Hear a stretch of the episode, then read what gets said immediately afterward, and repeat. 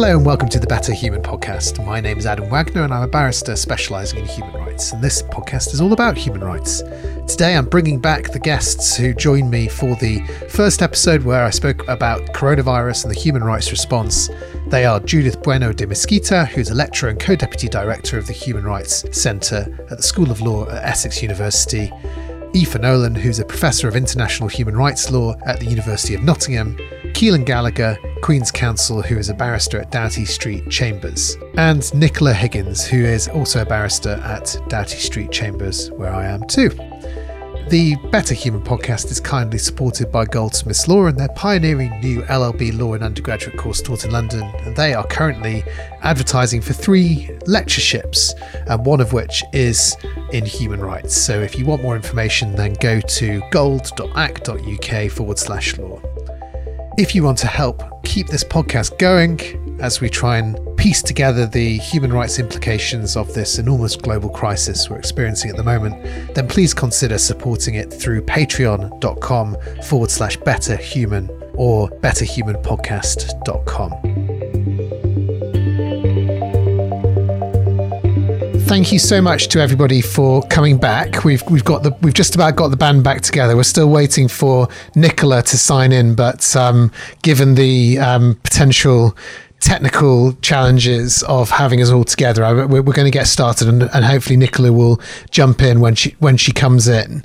Um, but we, have got here we've got um, Judith, Aoife, and Caoilfhionn, and and myself.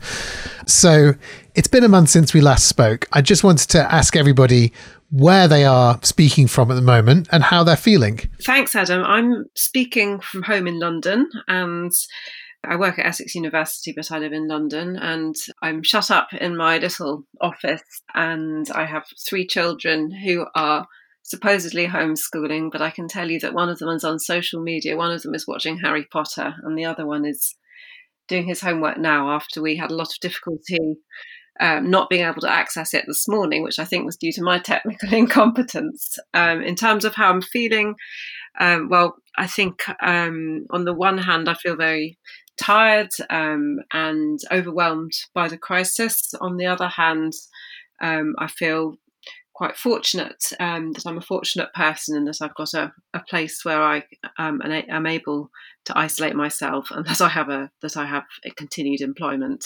But also as well as my own personal situation, I think um, for me, there's also an overwhelming anxiety about us being only at the start of this crisis and being uh, really unsure, um, as everybody is, in terms of how long it goes on for and what the long term implications are going to be. Um, Aoife.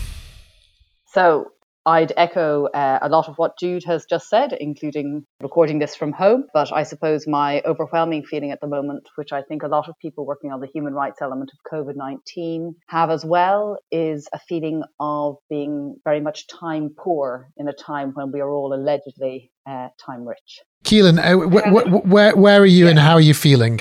Yeah, I mean, I know it sounds like you're in a place where you've got better internet than five minutes ago. yeah, exactly. Well, I suppose, Adam, I agree with you on it being hard to believe it's been only a month. Um, at the time when we last recorded, a number of us were sharing a room, appropriately socially distanced. Schools were open, and it feels like a very different world in many ways to where we now are four weeks later. But I'm also speaking from home, similar to Judith and Aoife.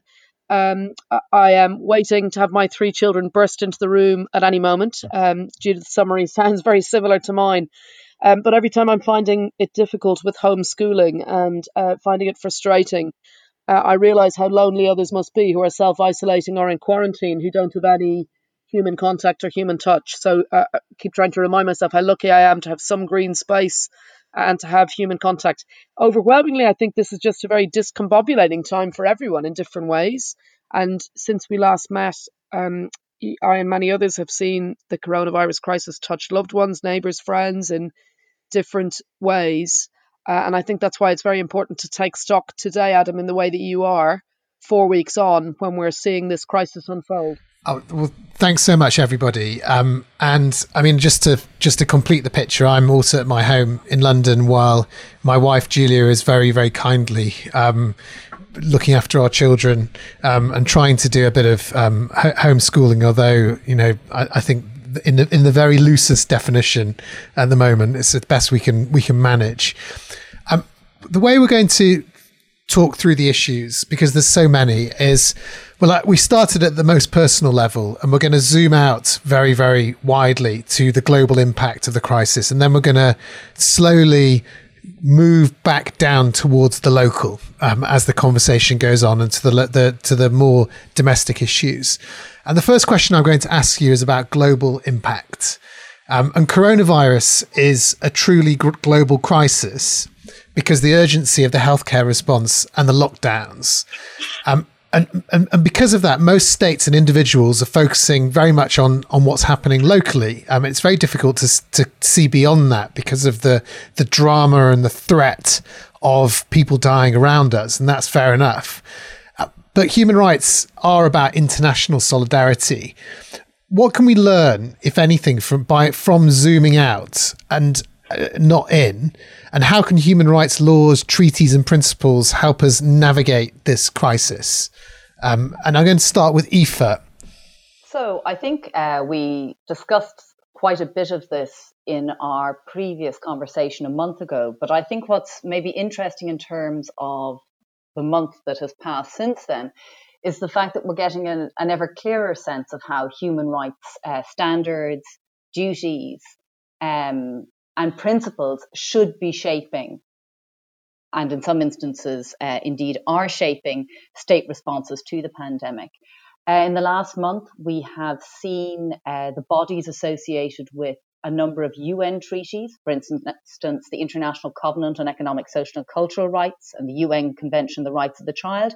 We have seen the bodies that are responsible for monitoring those treaties um, issuing statements talking about the implications of COVID 19 for a range of rights under those treaties and providing general guidelines, uh, very broadly, very broadly put, uh, for states who are designing their responses and indeed changing their responses almost on a day to day basis at the moment.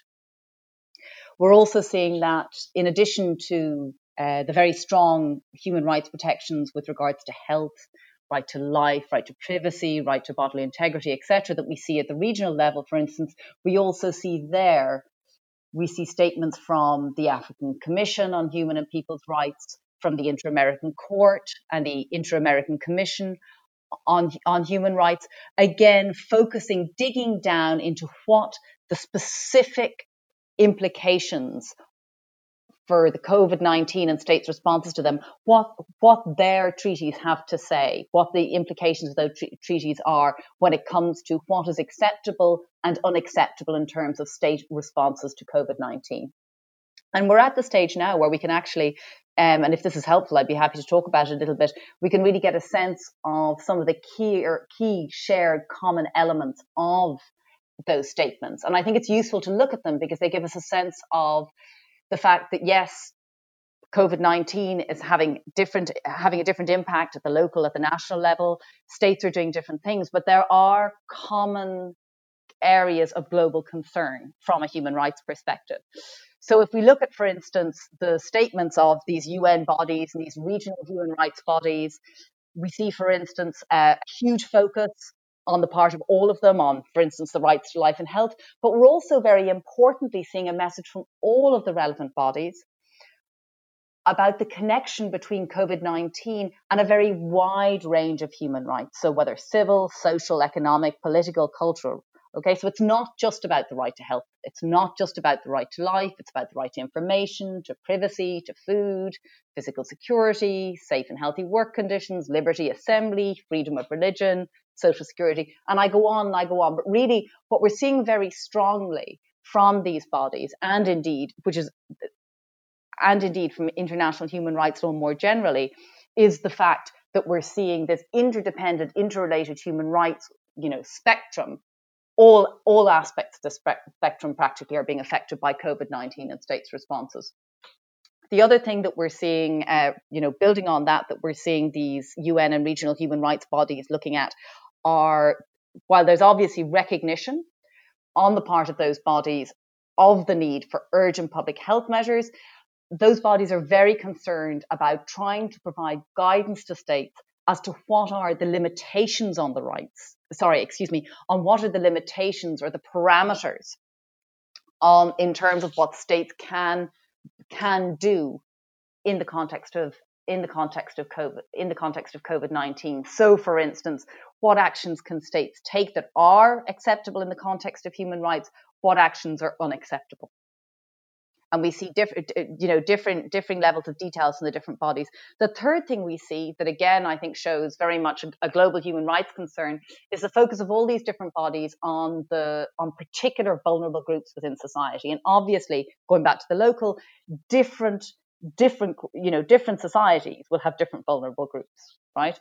But all of these bodies certainly emphasize the, the impact of COVID-19 and state responses to it on older people, people with disabilities and health conditions, uh, poor people, homeless people, children, etc. Right. So there's a very clear message coming out from international human rights bodies, which is of course reflective of international human rights standards themselves, that there has to be special attention paid to the impact of COVID 19 and state responses to COVID 19 on vulnerable groups.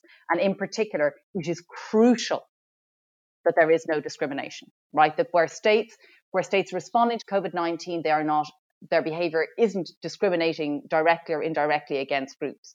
For instance, and and I know that we'll talk about this later. For instance, groups such as prisoners, people with irregular migration status, etc. Um, and I think the final thing I think that's very interesting that I just flag that's emerging from this is that there's a recognition that international human rights law has a huge amount to say, not just about state responses to COVID 19, but also to the responses of business, of employers, or, for instance, the responses of international financial institutions such as the IMF and the World Bank. And just as we know, um, just as we know that uh, the range of actors whose actions and inaction have implications for human rights enjoyment are very broad, this is also true in the context of COVID 19, where we see employers, businesses, international financial institutions, you know, let's take the example of economic sanctions, all having potentially very important role to play with regards to both supporting human rights enjoyment during the time of COVID 19, but also worryingly, potentially undermining human rights enjoyment in the time of COVID 19. Thanks, Aoife. Um, Jude, do you want to talk a bit about the international aspect of this crisis in, in respect to the global south? Because that's not something that. Sure is is forming a very strong part of our national conversation. Um, certainly not in the in, in, in the sort of newspaper commentary. Absolutely, and um, I think there's three main elements to it. One of which really is what Aoife has has just highlighted. A, second aspect, really, which is really developing a bit some of what, what Aoife has said, is really the huge threat, um, not only to people who are vulnerable in terms of their status, but also to people who are vulnerable because of impoverishment. And Oxfam um, has um, estimated that the crisis could push half a billion people into poverty, with women being at particular risk due to their work um, in the informal econ- economy in particular. Um, and that has huge human rights implications for, for people's very basic rights to healthcare, rights to education, um, adequate food um, and, and, housing, amongst others, and, and, water and sanitation. And, you know, Oxfam has spoken about a number of different recommendations. Um, and they include, uh, know, drawing what Aoife has just said, things like uh, debt cancellation, greater support from international financial institutions, greater aid, um, and um, also issues to do with um, global um, distributions of wealth. So, there sh- should there be um, a greater taxation on um, on, on, income, um, for example. Um, and the UN, interestingly, has called, uh, still staying at the international level, the UN has called for um, three billion pounds uh, to support efforts in low income countries. But so far, there's only been 400 million that have, has been pledged. So the international community is um, not really managing to um, um, raise raise the, the, funds that are, that are desperately needed to uh, support lower income countries to respond to the crisis. And this all raises huge, um, has huge implications in terms of human rights, because not only do states have uh, human rights within their own jurisdictions, but they also have under Universal Declaration on Human Rights and a number of the treaties which the UK and other countries have signed up to, they have obligations of international cooperation and assistance. Um, just in terms of um, some of the other issues in, in the global south, um, uh, you know, as with many human rights um, practitioners, I, I, do work on global global issues, but more recently I've been focusing uh, more on, on the UK in terms of COVID nineteen. But a, a, few of the issues to flag uh, in, in, in, lower income countries include some of the real difficulties that that may arise in terms of uh, social distancing, which may have, uh, as they do in this country, they have a, an economic impact, but the impact is potentially going to be greater in countries which are lower income countries. Another key issue is people's access to healthcare. Our health systems are weak, where people lack access to healthcare, um, there's going to be there's potentially a very significant problem in terms of people managing to seek treatment. Um, and there's been calls for uh, a much more um, community, comprehensive community centred response, uh, including testing and isolation in places which have this limited um, hospital capacity for lower income countries. And you know, we, are already seeing some of the, the, problems of health systems being overwhelmed. And one of the countries where, which has been in the news recently about this has been Ecuador, where the um, country's um, hospitals have been overwhelmed, and there's been um, quite distressing reports from uh, Guayaquil about um, about bodies being left in the street and so on and so forth. Um, other problems include, um, of course, issues to do with malnutrition and other uh, HIV, other chronic illnesses, which um, are in higher, um, w- which are more prominent, prevalent in lower income countries, many low income countries anyway, than high income countries, um, and which um, themselves cause particular problems in the context of COVID 19. Um, Caoilfhionn, do you want to say something on the international side? Yeah, so I suppose um, on the international aspect, I think from a civil and political rights perspective, there's really four different categories of development which I think we need to be very wary of. Uh, the first is emergency powers being introduced which threaten democracy and fundamental rights. So, not a surprise to see coronavirus as the basis for an opportunistic power grab. Um, and there's many examples of that in different guises. So, in Hungary, for example, we see a very alarming um, example of a, a, government using this crisis to introduce emergency powers without a sunset clause. Um, but then there are differing examples, like in Poland, for example, they've taken a very different approach. The governing party has not declared a state of emergency, and its opportunistic approach is to say, well, we should proceed with an election next month. And uh, commentators rightly think the real purpose of that is essentially to favour the governing party uh, who's got full access to state TV and who'll benefit from a postal election.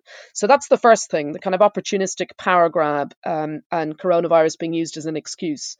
Um, by governing parties. The second, which is closely linked to that, um, Adam, is coronavirus being used as a fig leaf to crack down on dissent often targeting journalists and human rights defenders. And that's something we talked about a little the last time when we met a month ago.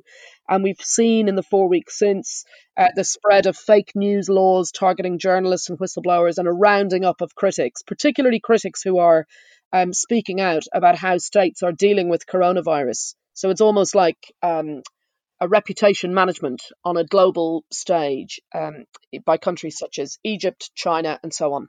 Uh, the third is um, coronavirus is unfortunately being used as a time to restrict women's access to abortion, and there's many examples of that. So uh, across the world, we're seeing reproductive rights being undermined by coronavirus, um, and that is sometimes just for practical reasons because once you have travel bans and you combine that with states which don't have ready access um, to reproductive system reproductive rights domestically, so countries like Malta, some states in the US, if you don't proactively put something in place, women will uh, be prevented from accessing abortion. And then there's other more extreme examples where people are using this uh, as a reason to bring in restrictive laws, such as Poland. And then the fourth one, which I wanted to touch on, is Um, there's a real crisis in a whole range of countries um, with existing prison populations. So, in many countries where prisons are already a petri dish for disease spread at any time, uh, what we are now seeing is a fundamental public health crisis. And Aoife mentioned earlier many of the statements that have been made by international bodies. There's been a very series of very powerful statements by the UN High Commissioner for Human Rights uh, and by the Office of the High Commissioner for Human Rights, um, urging states to release uh, people detained without sufficient legal basis um, in these circumstances, because otherwise, uh, what we're going to see is uh, a very large number of deaths. Um, so I think that I have been most interested to see how different countries across the globe have responded to the coronavirus epidemic. And I have been um, obviously very touched and very moved by the responses of healthcare workers around the globe, their commitment to their job, their selfless acts in order to protect and look after the safety for others. But obviously, like everyone else, I'm concerned about the the future going forward, and, and most particularly given my area of practice is the use of criminal justice in order to respond to the to the epidemic and how that might feed itself into the legislative and policy framework going forward. I want to no longer in in an emergency, how it might embed itself into the criminal justice system here um, more permanently. And and also, of course, I'm dismayed to see coronavirus being used as a as a fig leaf in other countries um, to deal with political objectives. So I'd like to just raise, uh, building on Aoife's remarks, I'd just like to raise a few additional points. Um, and firstly, it is that a point about international cooperation. Um, and international cooperation is an obligation which is foresaw, uh, seen under international treaties like the International Covenant on Economic, Social and Cultural Rights and the Convention on the Rights of the Child. And it requires states not only to give effect to economic and social rights within their own jurisdictions, but also to engage in cooperation elsewhere. Um, and this is, of course, particularly important at a time of, of global global health um, and economic crisis such as COVID nineteen. Um, and reflecting this, uh, the UN has put out a funding call for three uh, billion dollars, um, and that was um, to support their work um, in particularly in low income countries, um, a number of which are very uh, dependent um, on aid um, and for reasons of poverty, um, social insecurity, uh, conflict, weak health systems, and so on and so forth. And um, COVID 19 is uh, set to have a tremendous, and is already having, and is set to have a tremendous impact um, on, on on these countries. Um, and Oxfam, for example, has estimated that uh, COVID 19 could push half a billion people worldwide into poverty, um, and that's likely to particularly um, be a, a, a, problem for, for women. Women are at greater risk. Um, and it's very worrying to me that uh, out of that three billion, only four hundred million dollars have, have, actually been pledged. Uh, funding WHO, that's another key key issue, and uh, we've seen reports of how WHO um, operates on quite limited budget. So bolstering support for the WHO is, is really critical. Uh, in terms of the, the situation, some of the issues facing um, lower income countries in particular, well, even in high income countries, we've seen the strain which an outbreak of COVID 19 can place on, on health systems. Um, in many low income countries, we, health systems are, are weaker, they're less well funded, they're less well developed. Um, so that's obviously a critical um, concern if, if, as and where COVID 19 outbreaks occur.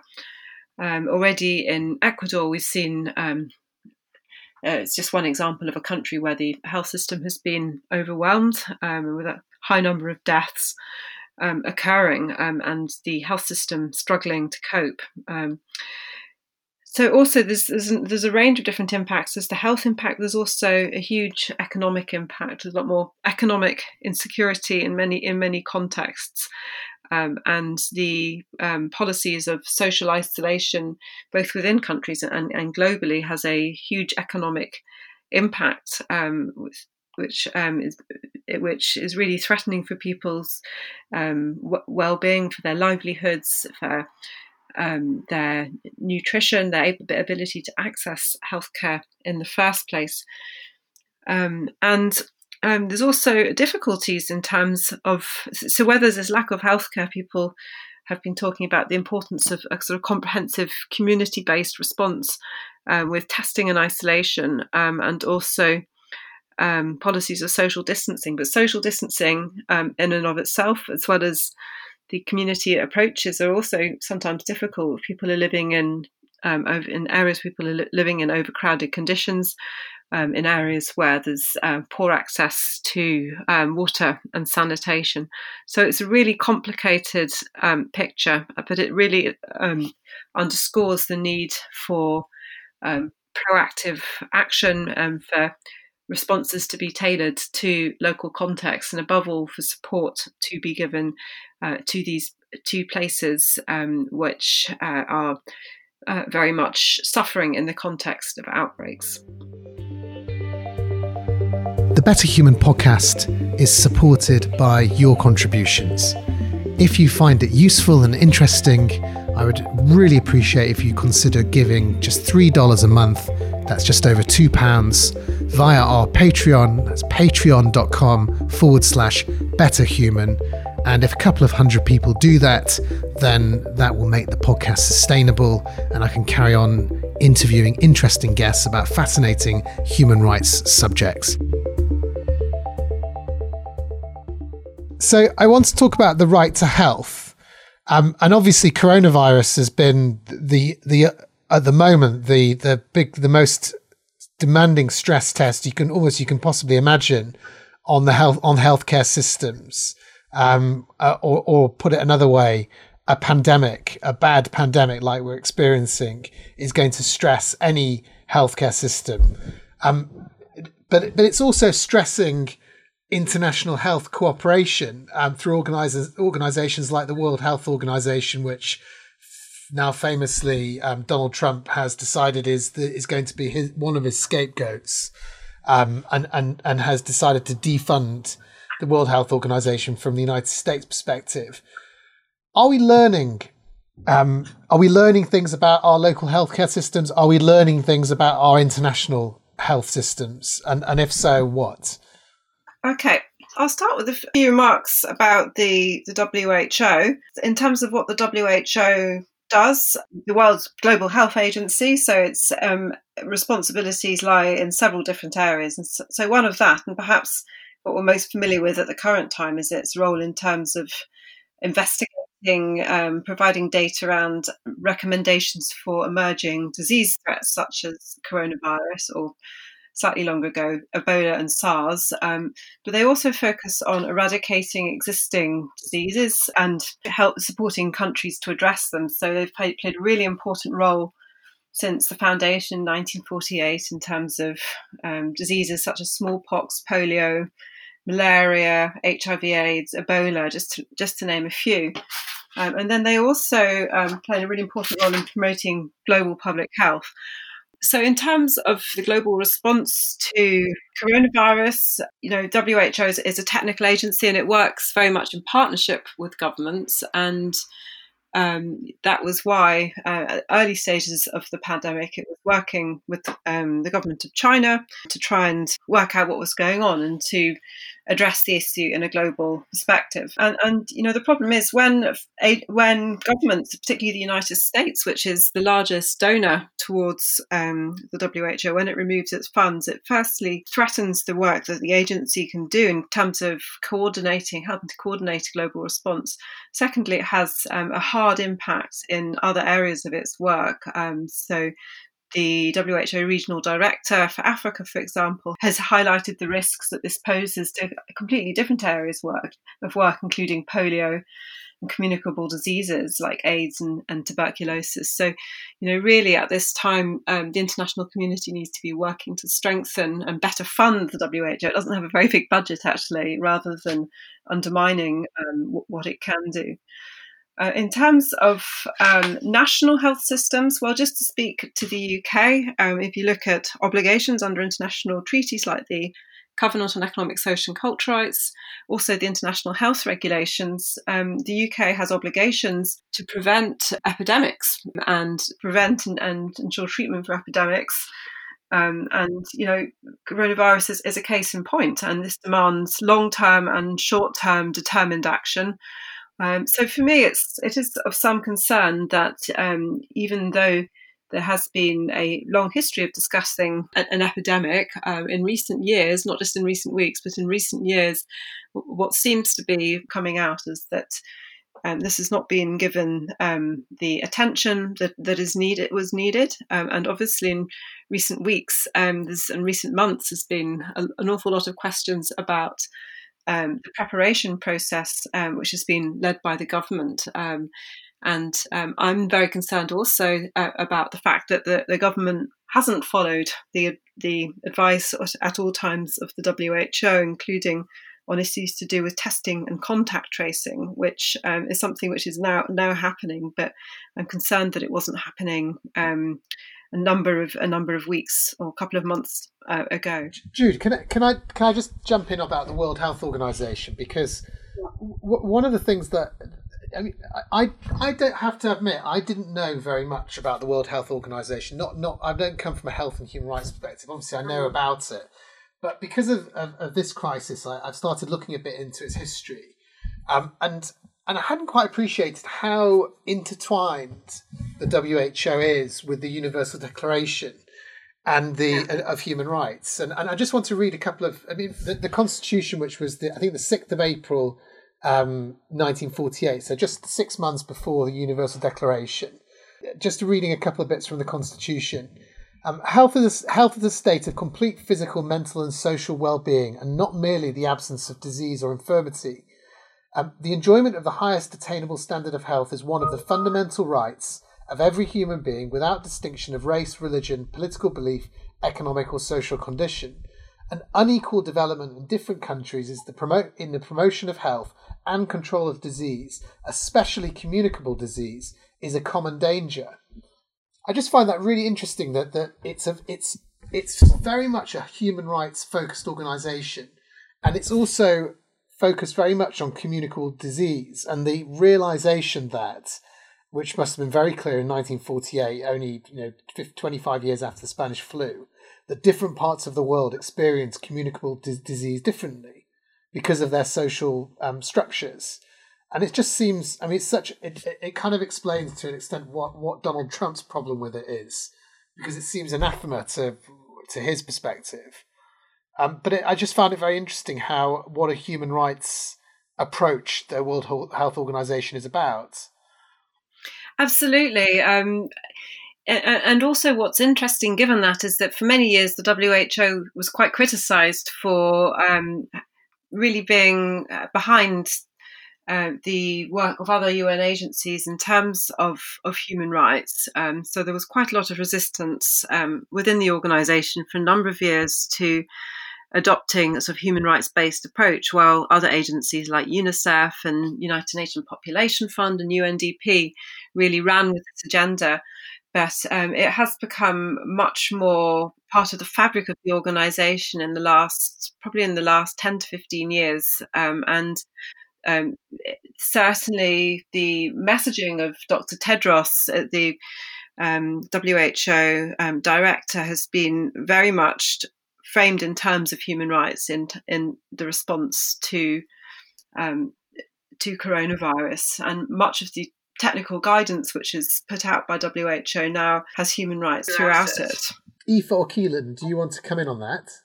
To go back to the right to health, I think that it's worth noting that the right to health is protected in as we as we've already talked about under international human rights law, various UN treaties. Uh, both aspects of the right to health are protected both directly uh, in terms of, say, the right to the highest attainable standard of health under the International Covenant on Economic, Social and Cultural Rights, and also aspects of the right to health are protected indirectly through the employment of, say, the right to life and other civil and political rights under, for instance, the International Covenant on Civil and Political Rights. And I think one of the things that is interesting from a UK perspective uh, well, actually, moving backwards, one thing to note is that all of the regional human rights systems, again, whether inter American, African, European, also have right to health, uh, right to health related protections. But when it comes to the UK and other European countries' uh, work around COVID 19 and the right to health, a key instrument that needs to be taken into account uh, is the European Social Charter, uh, which many of these, uh, which 43 uh, Council of Europe countries have volunteered to be bound by, and 34 of those are bound by the revised 1996 version. I flag that because the body, um, the body that monitors uh, the right to protection from health and state efforts to give effect to that right under the European Social Charter, uh, Europe, and that body is called the European Committee of Social Rights, will be looking at those states' performance with regards uh, to COVID 19 in 2021. So, on the right to health issues, I very much agree with what Jude and Aoife have said. And I think there's just three very short points that I um, would flag from my perspective. The first is the framework that Aoife's been speaking about. It's so important to remember that we, uh, the right to health includes this proactive, positive obligation on states. And one of the things that this crisis has laid bare is many, many years of underfunding and deprioritization of pandemic planning. And look, we, we all see this in our professional lives and our personal lives where the urgent overtakes the long term important. It's very easy to put something like pandemic planning on the back burner when you're dealing with issues which seem more immediately uh, important. So, uh, and we can see now that that's precisely what's been happening um, in, many countries, and indeed it's happened to WHO budgets over the years. So that's the first uh, point. It shows the importance of that proactive, long-term, positive uh, obligation. And second point is just specifically in relation to the UK. Um, one of the things which has been very concerning to me over the last number of weeks was that um, non-apology apology by Priti Patel in relation to PPE, if I could put it that way. Um, you know, when she said, "I'm sorry if people feel that there have been failings," which is classic language to avoid taking responsibility for there having been failings in relation to PPE. Yes, so, and, and, and just just say, just to just to pop in that, that yeah. that's personal protective equipment for healthcare workers. And, yes, that's right. Yeah. And, and, then she went on to say, but we're in an unprecedented global health pandemic the demand and the pressures on PPE and demand for PPE are going to be exponential. And it, it does seem to me very important that we actually look at the fact that this did not come entirely out of the blue. First of all, in the very short term, there were weeks when uh, the UK government had time to prepare and knew what was coming and was receiving advice indicating what was coming. And but also looking at that much more long term picture, why is it uh, that over a period of many years it's been clear that there were shortcomings in the UK's PPE supply and pandemic planning? And why has it taken a crisis like this for those issues to come to the fore? And then the third point, just to flag on uh, right to health, and we don't have time to go into it in detail today, but just to notice, is um, I have noticed that much of the discussion about health has tended to focus on um, coronavirus and physical health. And one of the real issues we need to have in mind is mental health. Um, at a time when mental health services have been um, starved of funds for a long period of time, and you now have a situation where a great many people are self isolating or in quarantine, uh, don't have their usual social contacts with work colleagues or with neighbours, which they would otherwise have. And these are very dangerous circumstances for people's mental health too, and we must not forget. Do, do, can, I, can, I, can I, sorry, can I, can I just follow up with Caoilfhionn for a second? Um, Ke- Caoilfhionn, do, do you just just br- shooting the breeze here? Do you think that Priti Patel may have been uh, had half an eye on potential legal claims by um, the families of healthcare workers that have died from contracting um, coronavirus if they didn't have appropriate PPE. Um, because I, I, I mean, I, of all the le- potential legal claims, it seems to me those are the most straightforwardly um, provable. And if the government starts apologising um, for for lack of PPE, that might may be seen as an admission of culpability. I have been wondering that as well, Adam, because that kind of language, the non-apology apology language, you know, the equivalent of "I'm sorry if you felt offended," you know. Um, uh, that kind of language is something that we often see, for example, in relation to inquests and civil claims. And so it's language which we often see, or in many of the um, you know, major inquiries over the last number of years, like the uh, Hillsborough families, the 77, you see similar language. So the language of wanting to be able to get a headline saying that you've said sorry, uh, but trying to avoid accepting any responsibility. So it did look like language that had been legal to within an inch of its life, it seemed to me. So I think that's a fair question, Adam, and I've got the same suspicion as you. Yeah. Um, okay. Sorry, I, I interrupted you, Jude. Did you want to pop in? Yeah, I've got I've got two other things to add, and one of them very much takes up um, what Caoilfhionn was saying about mental health, um, and you know there are these these huge sort of side effects on on health in different all sorts of different ways, and so one of the things which I think is really shocking um, is that um, there was a report a few days ago um, how there was I think um, an extra 6,000 deaths than expected in, across the UK and the week ending the 3rd of April. Um, and I think um, over, a little over 3,000 of that was uh, attributed to um, known cases of COVID 19. But the others, some of them may be COVID 19 related, but because they didn't take case, place in healthcare settings, it's not yet clear. But there's also um, ideas that this, this, is also a rise in terms of um, deaths from other conditions. Um, suicide has been one issue which has been mentioned, but also people who haven't been seeking uh, treatment um, when they've needed it for conditions such as stroke um, or, or, heart, or heart attacks. People are afraid to access healthcare. Uh, the final thing to say about the right to health is, of course, it's not just a right to health care, but it's also a right to social determinants of health. And social determinants are the conditions in which people are born, grow, um, live, work, and age. And these are um, determinants which are shaped by all sorts of different factors, including how money, power, and resources are distributed. And you know what we're seeing in terms of COVID nineteen, in terms in terms of the patterns of mortality is that those social determinants uh, appear to be having quite a big effect on who is affected and who um, is surviving, and that plays out in terms of issues to do. Um, it plays out in terms of um, criteria such as ethnicity, um, also issues to do with um, age um, and and other and other comorbidities. So it's not just about um, being able to access care and the care system. It's also about um, the COVID nineteen is very much exposing these huge sort of inequalities in terms of people's um, own uh, health security, if, if you like, because of all these different factors. There's been there's been some reporting of a um, of a disproportionate number of deaths coming from the black and ethnic minority community. I've not looked into this in huge detail, but certainly in the UK and in New York, that that's being reported as quite a strong disproportionate effect. And there's a number of theories about why that is, but one of them is that the black and ethnic minority community they might be in living conditions which are expose them more because of for socioeconomic reasons to a lack of healthcare or, or, or a lack of the ability to social uh, socially isolate. They might be in more uh, lower paying healthcare worker jobs where they're going to be on the front line of the COVID nineteen response, and that really is, you know, it's very upsetting and concerning.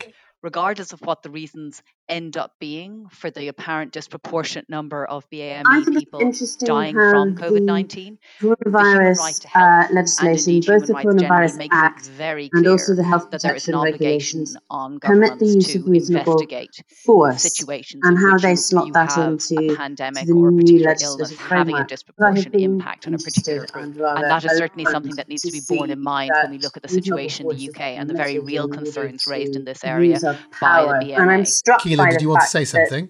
One does not very have briefly on to the uh, um, that commit was a, made an by offence Judith about the for uh, um, disproportionate constable impact on Black, Asian, and minority ethnic deem it necessary communities. in order Uh, to and use that's a feature force. which we're seeing in a And- range of and I- places. and I think that and this is very seems to me there's a couple of um, um, reasons set for it. So one of the reasons behind that disparity guidance is is very I think it likely to be that uh, BAME people are more likely to be employed in frontline roles in the UK, and that's also true in the US. So that includes in the NHS as care workers, um, you know, stacking shelves, bus drivers, and some of the stats really bear that out. So in the NHS, around 40% of doctors uh, are from uh, BAME backgrounds, and we saw that in the early deaths. You know, the early deaths that we saw of NHS frontline workers were disproportionately from minority communities.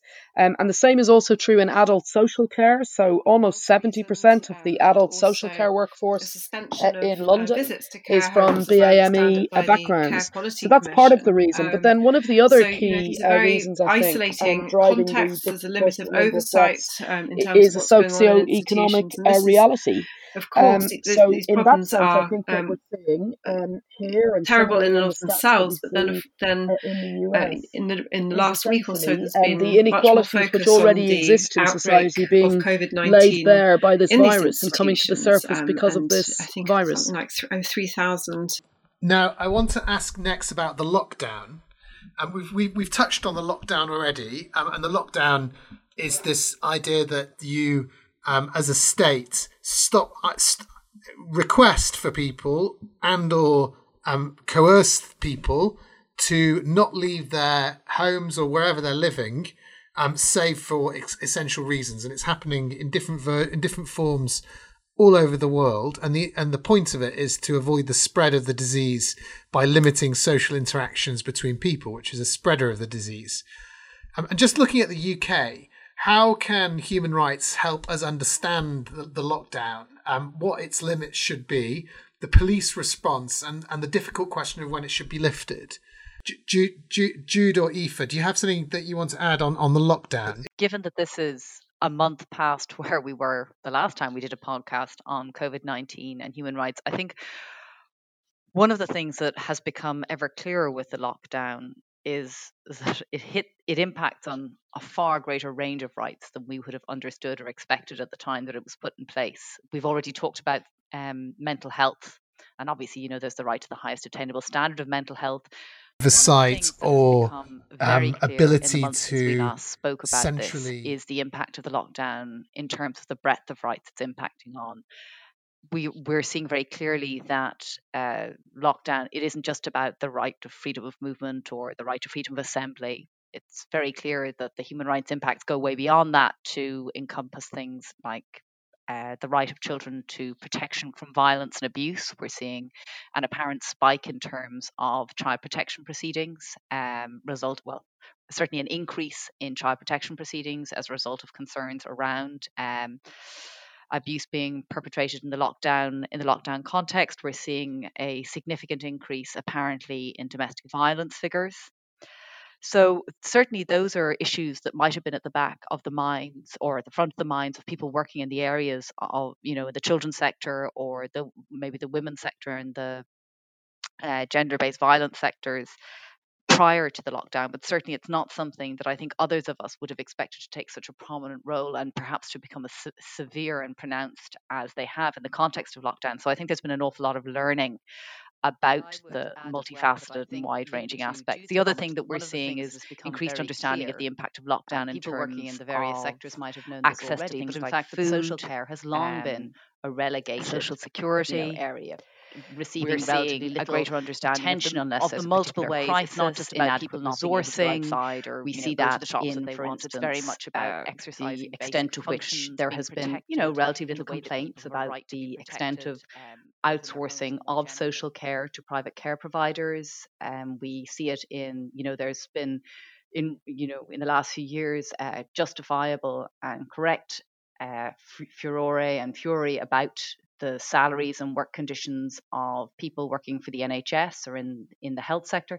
The same hasn't been hasn't been so in the area of social care. And I think one of the things, you know, talk, we can talk about care homes and the fact that care homes weren't immediately on the government's radar. I mean, of course, that speaks unquestionably to you know questions of ageism, disableism when it comes to issues of public policy, but it also talks also speaks to a general lack of interest in social care provision. And that and and to be honest that isn't we all know that that isn't something that is solely the issue of government. The lack of attention to social care is something that is much more pervasive uh, in the UK it's not just down to the government not caring. Um my final question um, I wanted to ask about doing human rights during the coronavirus crisis. And, and, and, it's a slightly clumsy phrase, doing human rights, but I use it in that way because um, it comes back to something um, Anat Shenker-Osorio um, has said, and she's a, a bit of a guru on how we can communicate about human rights. And she said we should talk less about human rights being objects that we have, and more more about them as choices we make, actions we take, and tools to hold power to account. And my question is, are we doing human rights during this crisis? And if so, how? And how, how might we do them better? The straightforward and quick answer to that is yes, we are doing human rights in this crisis. I mean, one of the one of the things that is really striking over the last few few weeks is the extent to which we are seeing human rights language being deployed, not just by the traditional human rights sector, but also by people, for instance, campaigning around uh, PPE, which we've mentioned already, um, campaigning around, you know, healthcare provision, campaigning around questions of government accountability in the context of pandemic and cert- I mean and, and that's just in the UK but we're absolutely seeing human rights being taken out of the out of the human rights toolbox and being put into action in the context of this crisis. They're receiving, we're seeing a major increase in attention, we're seeing a major increase in action with regards to human rights and we're seeing that in different ways. We're seeing it not just in the context of advocacy, we're also seeing it in the context of strategic litigation. And I think we're also seeing it in the context of not just the here and now. What do human rights have to offer us when it comes to try to, you know, affect regulations or shape policy or implementation of policy in the context of COVID 19? I think we're seeing a growing understanding on the part of actors who wouldn't necessarily have used human rights before about what human rights can offer in terms of addressing some of the structural problems that have predated and will postdate the COVID 19 situation. So, no question, we are very definitely doing human rights during the coronavirus crisis. Jude? Yeah, I think um, I, I, agree with Aoife. I, I, do think, perhaps not surprisingly, within the UK, there's been, um, although there has been discussion about economic so, and social rights and cultural rights, um, perhaps hasn't been surprising given um, the nature of the Human Rights Act that focuses on civil and political rights, that there has been a particular focus on, on that on that set of human rights. Um, but I'm optimistic that the crisis has uh, sh- shined a light on the, the value of economic and social rights, which in a way um, address a lot of these issues in a more, some of the issues in a more sort of square, in a more front, uh, full on way than a more direct way than um, civil and political rights. The issues fall more, fall more squarely within their parameters.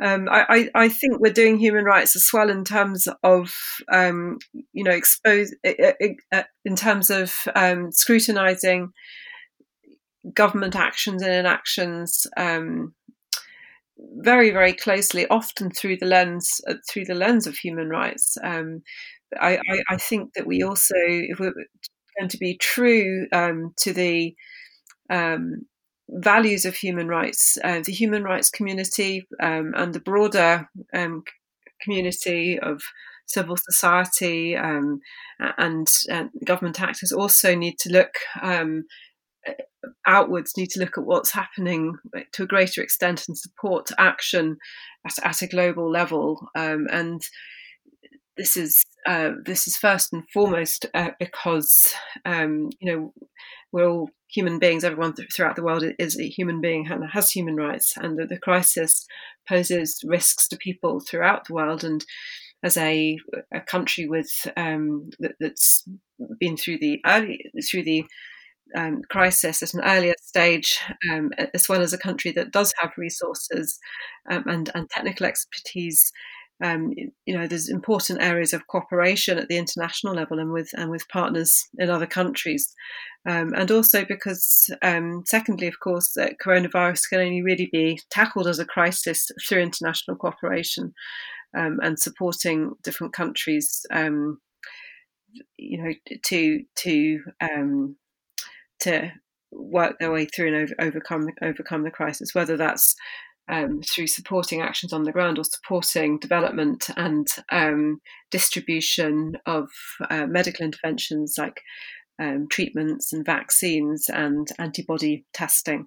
That it's, I agree very completely with what Jude is talking about in terms of general human rights advocacy and looking in particular to the global level and international cooperation, assistance and cooperation in tackling tackling the COVID 19 situation. I think one of the, I would like to flag, however, that one of the things that has been most exciting from the perspective, I mean, exciting in obviously a very depressing way in that it has to be done at all, but exciting nonetheless from a human rights perspective, both in the UK and elsewhere, has been uh, the deployment or the doing of human rights through strategic litigation. So, and by strategic litigation, I mean litigation that is brought to bring about, you know, uh, social or legal change. And I mean, here in the UK, we see litigation being brought in relation to the right to education, the rights of disabled people, prisoners' rights. There's a whole load. And we're seeing not just when we see the argumentation that's being made, we're not just seeing reference to provisions of the European Convention in terms of the Human Rights Act. We're also seeing references to you know, UN international uh, international human rights treaty standards, uh, the, for instance, the UN Convention on the Rights of the Child, and that in itself suggests that there is a growing that COVID nineteen and the extreme situation in which we find ourselves has created an openness on the parts of litigators. Uh, with regards to deploying human rights in a new way or focusing on new human rights standards in in supporting their arguments. And also, I think it's interesting because it suggests that courts themselves there's an expectation that courts themselves might be more receptive to a wider range of human rights arguments than they would have been in the past. But I mean, that's very much from the UK perspective. I think something else that's really important to note is the extent how globally we're seeing strategic litigation playing a very important part when it comes to dealing with COVID 19 and uh, the negative human rights impacts of state responses. You know, I mean, we see, for instance, the Nepalese Supreme Court um, a few weeks ago issuing an interim report to the government to ensure the constitutional right of food to vulnerable workers uh, worst hit by the ongoing lockdown. We see um, Adalah, which is the legal center for Arab minority rights in Israel, filing before the Israeli Supreme Court uh, in an effort to secure coronavirus testing for 150,000 Palestinians living in overcrowded refugee camps in East Jerusalem. And we see, you know, we see uh, litigation like that being brought by the Human Rights Law Network in India and allies, which is actually focusing on the issue of access to justice, brought about um, brought about the Indian Supreme Court's flexibilization of procedural requirements necessary to promote access to justice during the lockdown. And obviously, that's an important decision in India, but it's also a massively important decision when we think about the challenges that, ac- that people seeking to bring about access to justice are facing in other countries. I mean, this is a key example that can be piggybacked on or referred to by litigators here as well. We're also seeing um, the other thing that I think we should be very much aware of is that even in even at a time when we're very aware of the disproportionate impact of COVID 19 and state responses to it on vulnerable groups, we're seeing litigation pushing back really hard against efforts against you know against against the negative impacts of of of state responses. So again if we look at the states where we've had this long discussion kind of post trump about the hardening up of uh, immigration detention conditions etc we see the center for constitutional rights bringing a case challenging an anti-immigrant rule in the US which penalizes non-citizen recipients of a wide range of public benefits very much on the basis that in the in the context of this this exceptional context of the global health crisis, it's important that everyone, regardless of immigration status, has full access to healthcare and the public benefits for which they're eligible. So, in a funny way, even though we are in an absolute human rights crisis, we're seeing real innovation real pushing the envelope in human rights terms. And that is something that will stand stand us in good stead when the crisis is over. I think there's there's there's there's a lot in that, um, and it's something that I've been reflects what I've been thinking as well about how, and if I put it another way around, that this we're seeing the state um, in many ways in different ways than we have. I mean, perhaps ever, but I'm I'm more tempted towards for a long time. Um, and and I think back to going back to 1948 and, and the Universal Declaration and and and all of the um, things that happened in those years. I, I, I wonder if really what well I've been wondering if really what, what human rights are about at the most basic level before you go anywhere is is preventing wide pre- preventing complete social breakdown whether that's through war or through persecution or through genocide or whatever it looks like. And it look, can look like lots of different things and it can be triggered by lots of different things. But I, I just think that that when we look at the government response now, you know, the government the government has responded in a really interesting way. It hasn't just said well, we're going to leave everybody to, apart from providing public health, we're going to leave everybody to to flounder. It has, to an extent, said well, we're actually going to back back up the economy. We're going to be the the the um, employer of last resort, as it were. We're going to provide laptop for chil- laptops for vulnerable children so they can access um, educate uh, online education to an extent. Just to, involving a case that I'm involved in with Caoilfhionn, um, they're going to yeah, the, the, it's it's pretty extensive what's being provided, and obviously we can we can criticize um, and we should criticize where there's where there's gaps.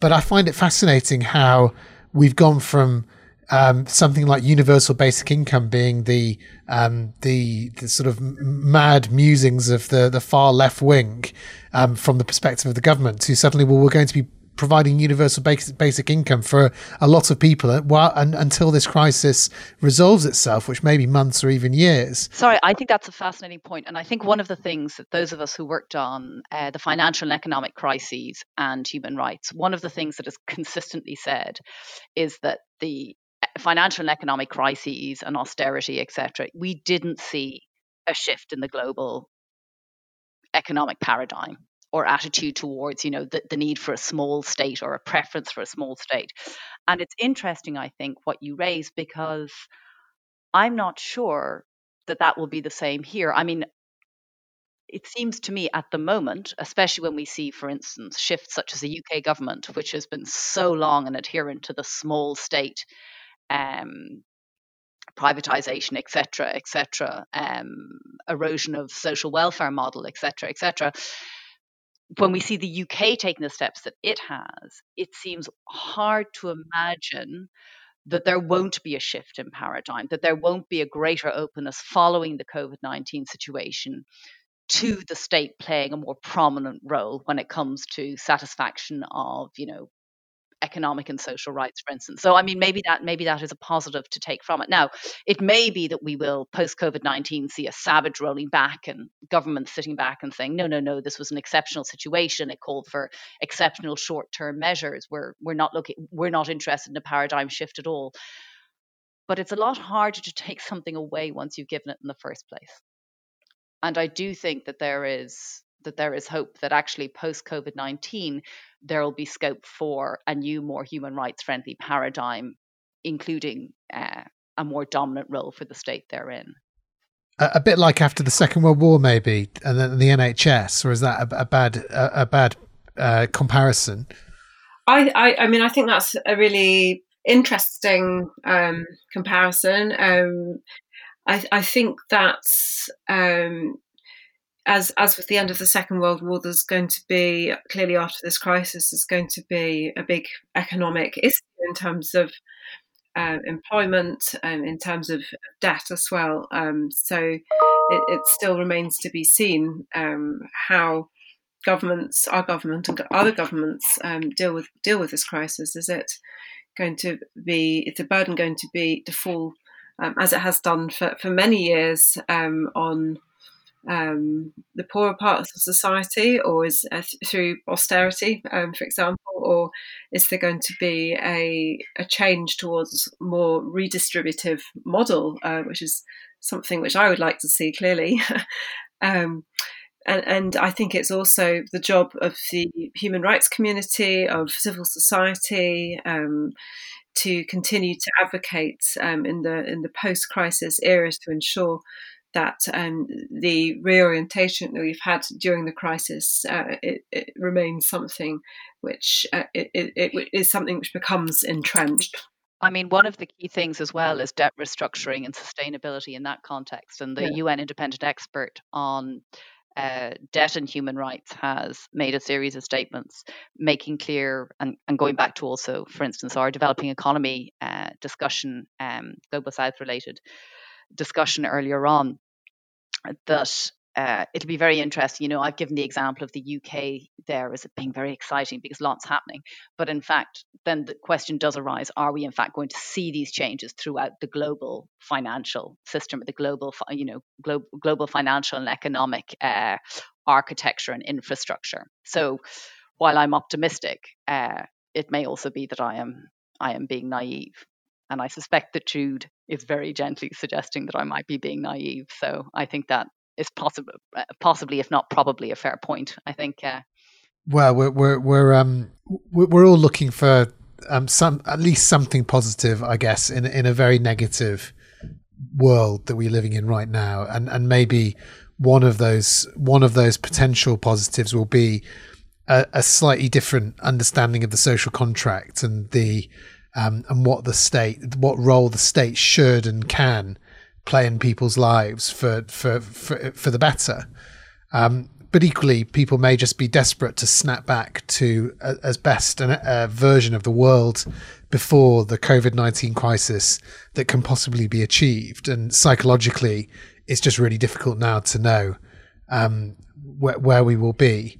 But the one thing that we can hopefully predict is that we'll have another go at this podcast, uh, potentially even round a table, but if not, then with some sort of more reliable technology. I'm sorry for um, I'm sorry for the for the dropping in and out of the technology. Um, any final thoughts? Well, I think a, a point that has really struck me hard, and it goes back to what we've been talking about doing human rights and some of the things that were said uh, in episodes one and two of this podcast is that when we look at the human rights community here in the UK and we look at the human rights framework, particularly the Human Rights Act, we are poorly served in terms of dealing with the most serious rights impacts of COVID 19 by having a human rights framework that primarily and almost exclusively focuses on civil and political rights. Okay, and that is not for a second to suggest that the Human Rights Act is not a fantastic tool for the protection of civil and political rights, um, or that or that there should be any weakening of the protections in that instrument, or sorry, excuse me, in that legislation. However, when you have a situation where, if we think about the PPE shortages and we think about the lack of ventilators and we think about the inadequate stockpiling or the inadequate number of health professionals available, these these are issues that if they're being challenged or if they're being criticized in such a way as to try to hold government to account, this can be done much more efficiently through a right to health lens, through the lens of the right to, you know, safe and healthy working conditions, than it can through kind of indirect deployment of, say, the right to life and positive obligations related there too. Okay, so what I will say, what I hope in terms of, and I think it really has, this is a positive to emerge from the crisis, is an awareness that actually, while we have a strong human rights foundation here in the UK, if we are to deal with a situation like COVID 19, or indeed a range of different crises that may come across the board. It is crucial that we extend and build upon our existing human rights protections to accord greater recognition to economic and social rights. And positively, we're already seeing that in, for instance, in in various legislative efforts in Wales and in Scotland. But it's really something that um, is relatively new in, I would say, the England Westminster context. So, a positive is that I think there's a greater understanding of the shortcomings in terms of our existing framework.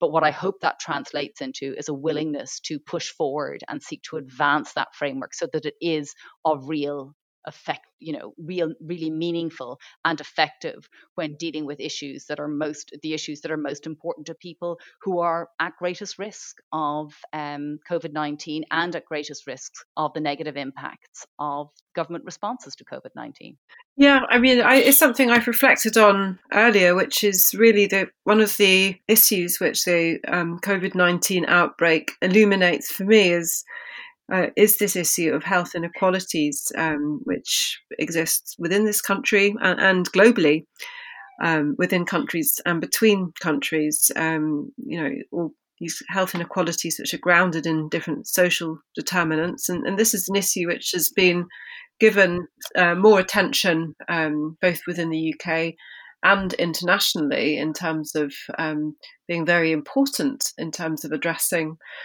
um, people's people's well-being and their and their health outcomes. Um, so uh, I, I, very much hope that um, this is something which will continue to be addressed both um, during the COVID nineteen pandemic um, and and beyond it, because it's really a critical issue um, to look at and, and, and resolve in terms of supporting people's health um, and and also going forwards, um, I, I, think the outbreak really forces us um, all to really reconsider. Um, sorry, just cut that bit. Going forwards, I think that um, it also exposes uh, again the real importance um, of of states providing adequate funding for these core social institutions like healthcare um, like social security um, issue, institutions which have been um, the, starved of, of uh, investment um, for, for, the last decade uh, in particular. Um, and um, going forwards, I think that really we need now urgent measures to address that underinvestment in terms of responding to the pandemic, um, but we also need a longer term uh, focus on rebuilding um, th- these institutions and providing them with the the funds, uh, resources, technical resources, um, and staff which uh, are needed for them to function properly. Okay, thanks so much for for taking the time, guys. Thank you. Bye. Thank you so much to my guests. Aoife Nolan, Judith Bueno de Mesquita, Caoilfhionn Gallagher QC, and Nicola Higgins. Thank you to Goldsmiths Law, who sponsor the podcast and their pioneering new LLB undergraduate course taught in London. You can find out more information about that through gold.ac.uk forward slash law, as well as their three new lectureships, one of which is in human rights, which they're advertising at the moment. If you want to support this podcast, that would be hugely appreciated. You can go to betterhumanpodcast.com or patreon.com forward slash betterhuman. Thanks very much. This has been the Better Human Podcast. I'm Adam Wagner. Goodbye.